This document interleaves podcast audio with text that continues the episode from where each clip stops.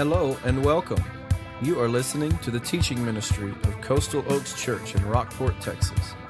It is our hope that you will be encouraged and that your desire to follow Jesus Christ will be challenged and strengthened as you listen to this podcast. For more information on location, service times, and what to expect on your next visit, go to coastaloakschurch.org. Now, grab your Bible and study along with us as you listen.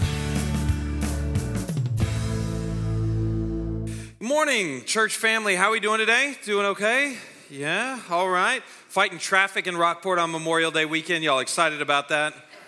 Not so much. All right, we'll pray for patience today. That'll be all right. It is a fantastic Sunday to be at Coastal Oaks Church. I'm so glad that you have joined us for worship. If you're worshiping online, we are glad to welcome you as well. And today is a great day because we have some new folks in our midst, and you've probably already seen them, but let me let you know we have Pastor Chris Irving and his family who are here today. They are sitting right over there. Can we give them a welcome? Yeah. I promise you, whatever you had to do to get to church this morning pales in comparison to what they had to do. Like, I had to iron a shirt, and I thought that was a big deal. They had to fly across the Pacific Ocean to get here, all right? Like, they win. They have had to do a lot to be here, and we are so happy to welcome them and uh, just glad that they are here for uh, this church and looking forward to them being here and preaching next week and doing all of those great things. I'm also personally excited because my family is here today. My wife and kiddos are down here. Yeah.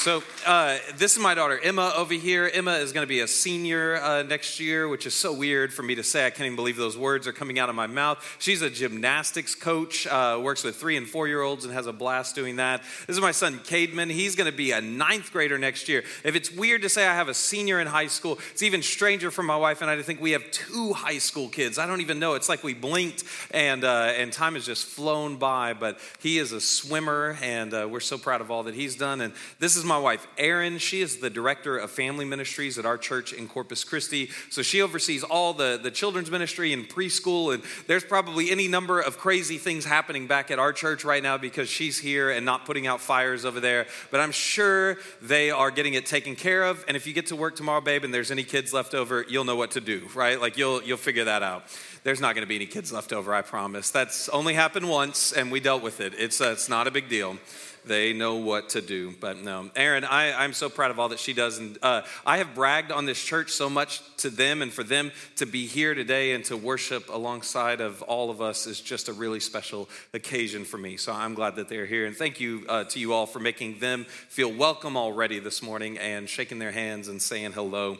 I know that they appreciate it. So I, I sometimes describe like my wife, we, we are kind of perfect complements for one another. The, the things in my personality that, that I'm strong at, oftentimes those aren't her strength areas, and the things she's strong at are not my strength areas. And there was recently this personality inventory that I took, and it really it revealed exactly what I would have thought to be true beforehand. But it's that we were uh, in complements to one another. Like just the thing that I am good at, according to this personality test, is exactly what she's not so good at, and, and what she is good at is not what I'm good at at all. And what it revealed is that I am really good at thinking up new ideas or dreaming up new projects but I am not always good at finishing those projects. Can anybody else relate out there at all? There are a few of you. Yeah, some of y'all are like applauding on behalf of your spouse who's with you. You're like, yes, they can't finish anything, right? Like this person, they can dream up ideas, but they never finish anything. And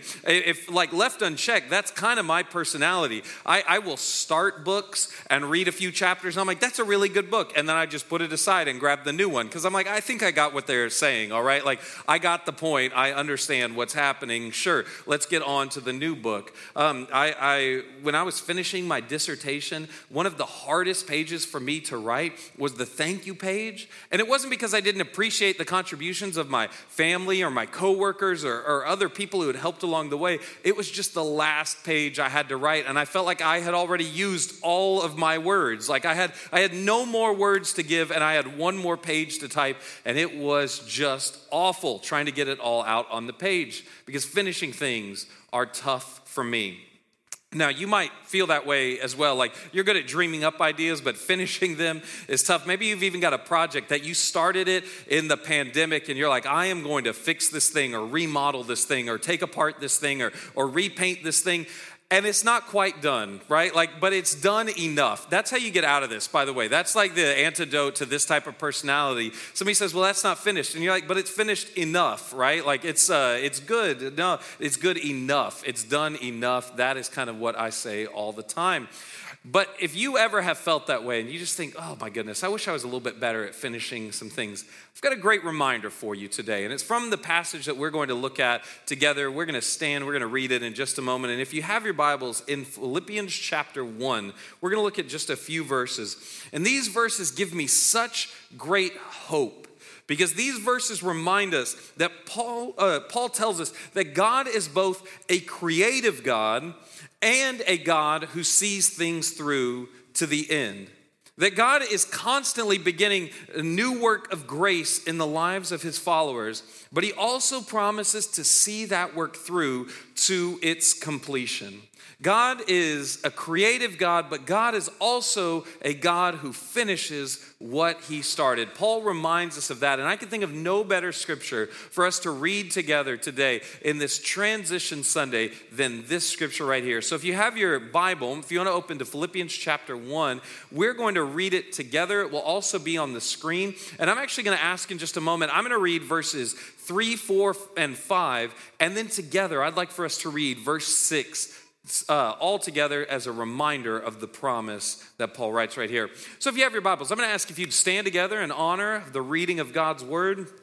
This thing that we have done together Sunday after Sunday, but that generations of believers have done together. We stand to read the Bible together.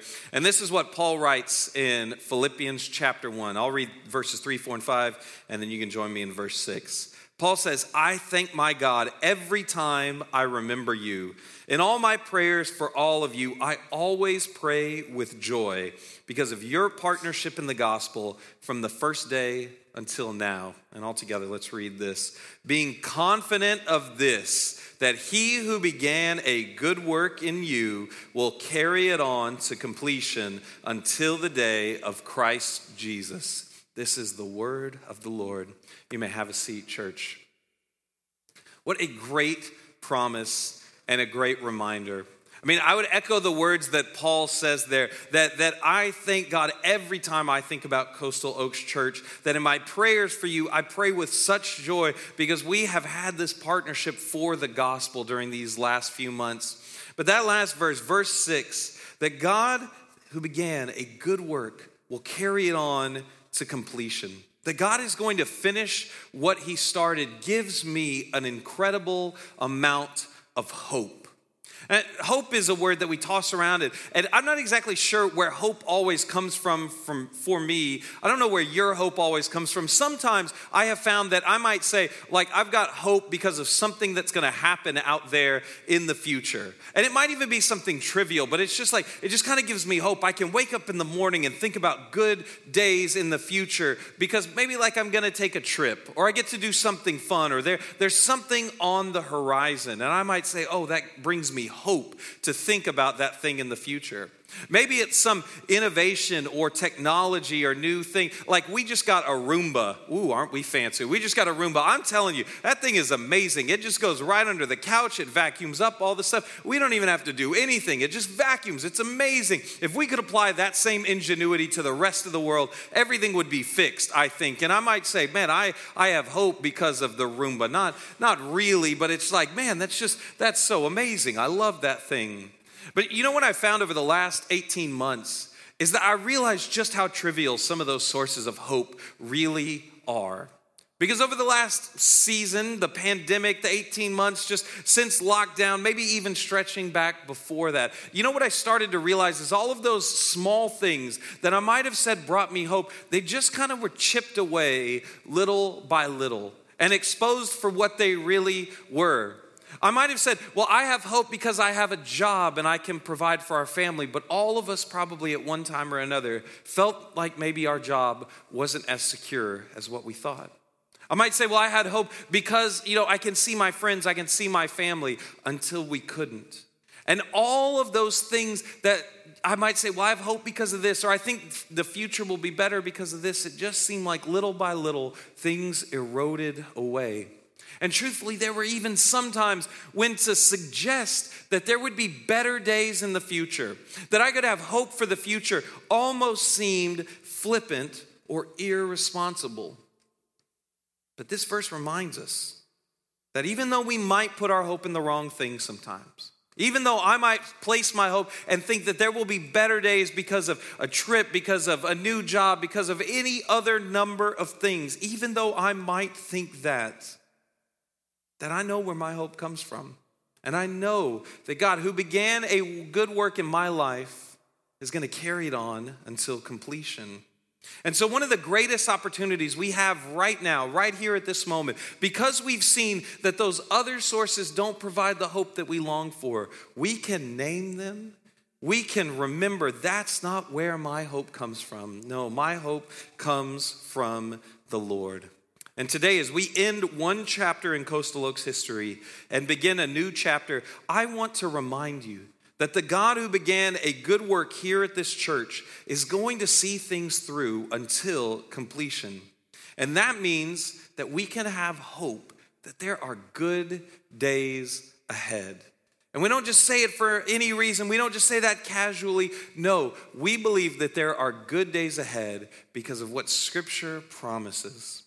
One of the reasons we know that there are good days ahead is because God promises that His presence will stay with us.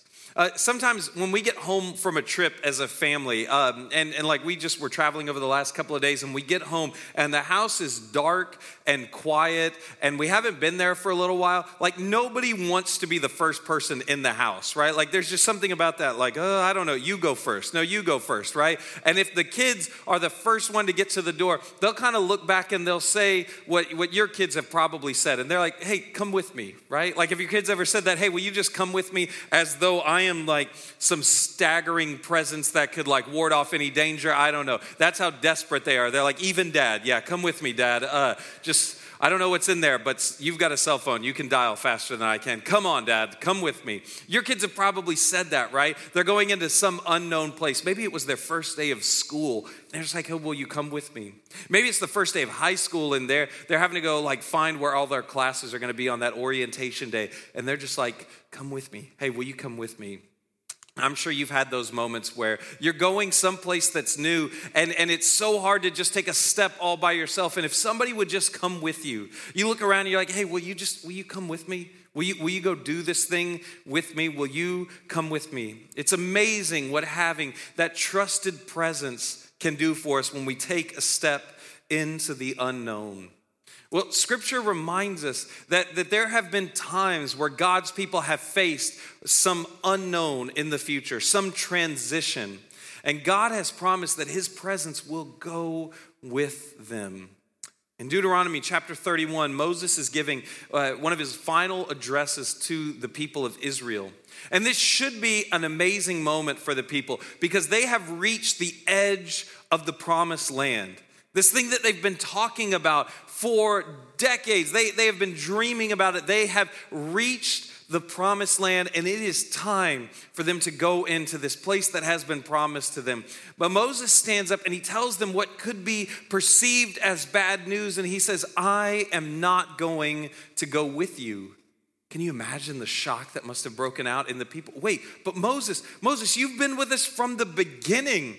Everything that's happened, you you initiated all of this. Like you showed up and, and Pharaoh wouldn't listen to you, but but but you made him listen and you have let us. What, what do you mean, Moses? You're not gonna go with us.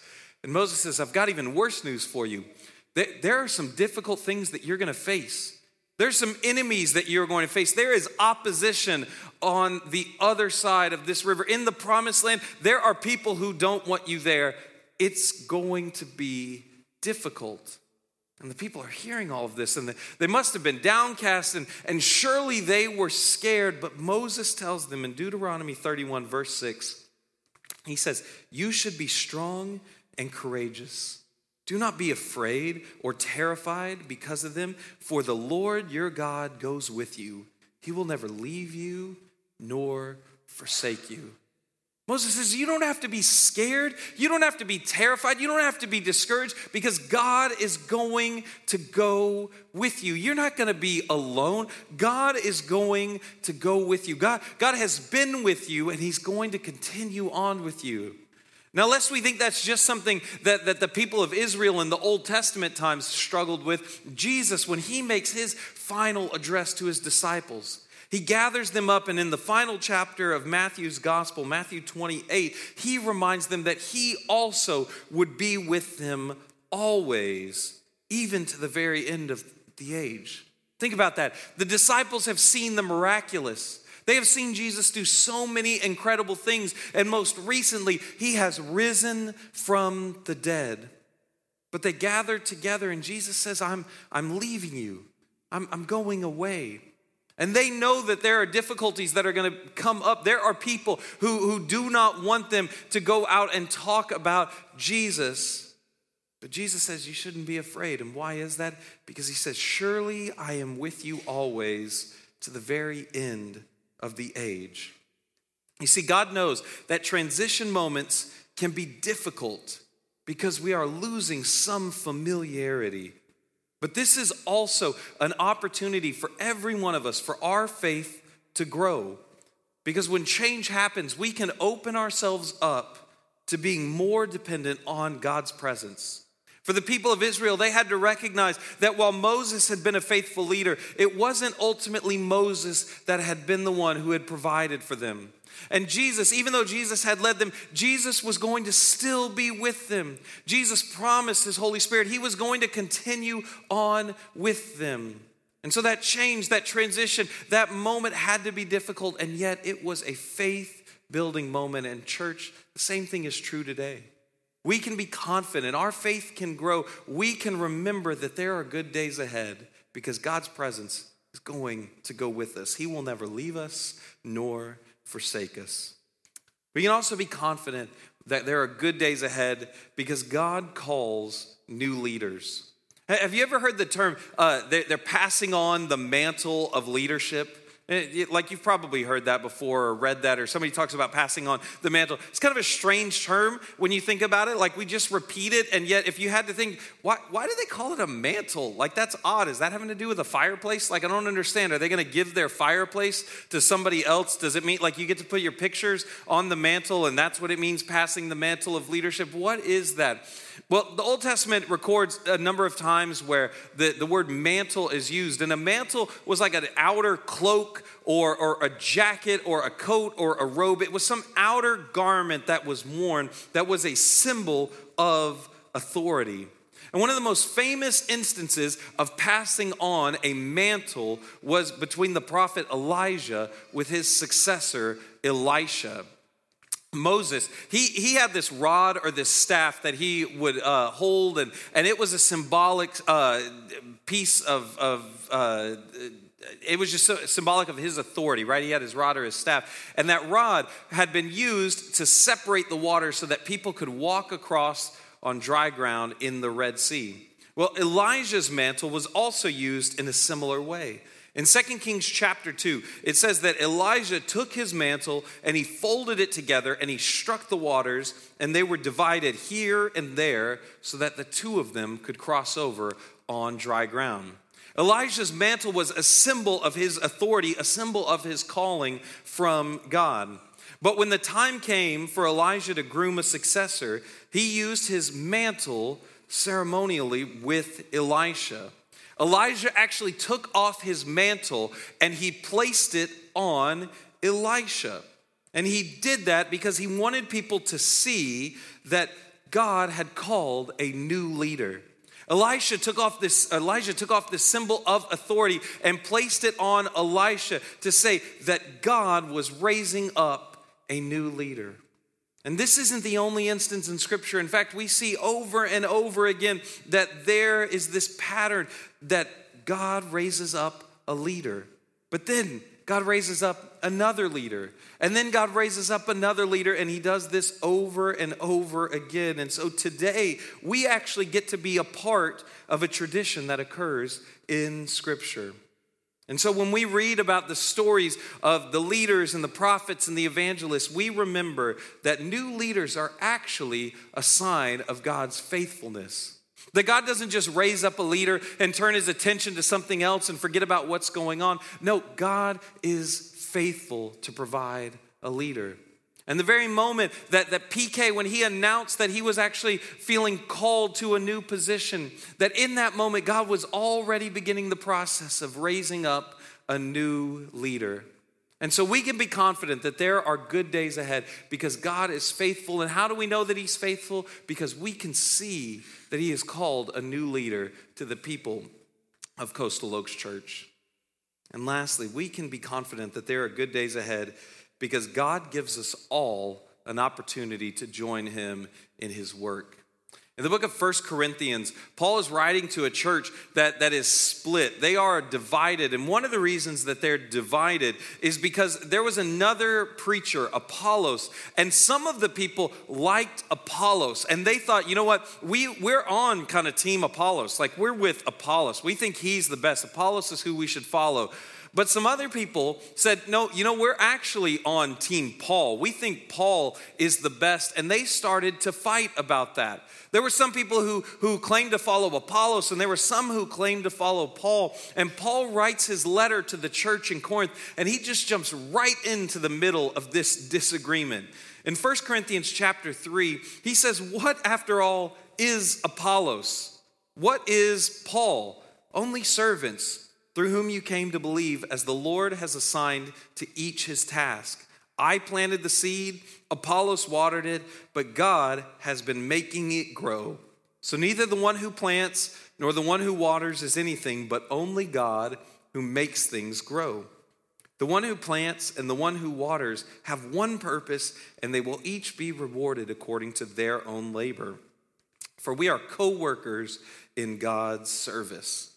Paul asks in his letter, why, would you, why would you attach yourself to Apollos? Or why would you attach yourself to Paul? Or really, why would you attach yourself to any one particular person?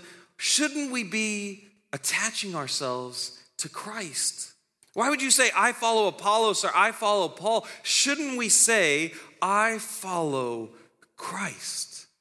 When I was in college, uh, the job that, that I had for a while, I was a waiter at a fine establishment. You've probably heard of it. I don't think it's just uh, only reserved for San Antonio. It was called the International House of Pancakes. Are y'all familiar with IHOP? Y'all know about IHOP. Yes, I was one of the distinguished few that served in this world class establishment. It's not like you just call yourself the International House of Pancakes. That, that has to be designated by the UN, I believe, uh, to claim that title.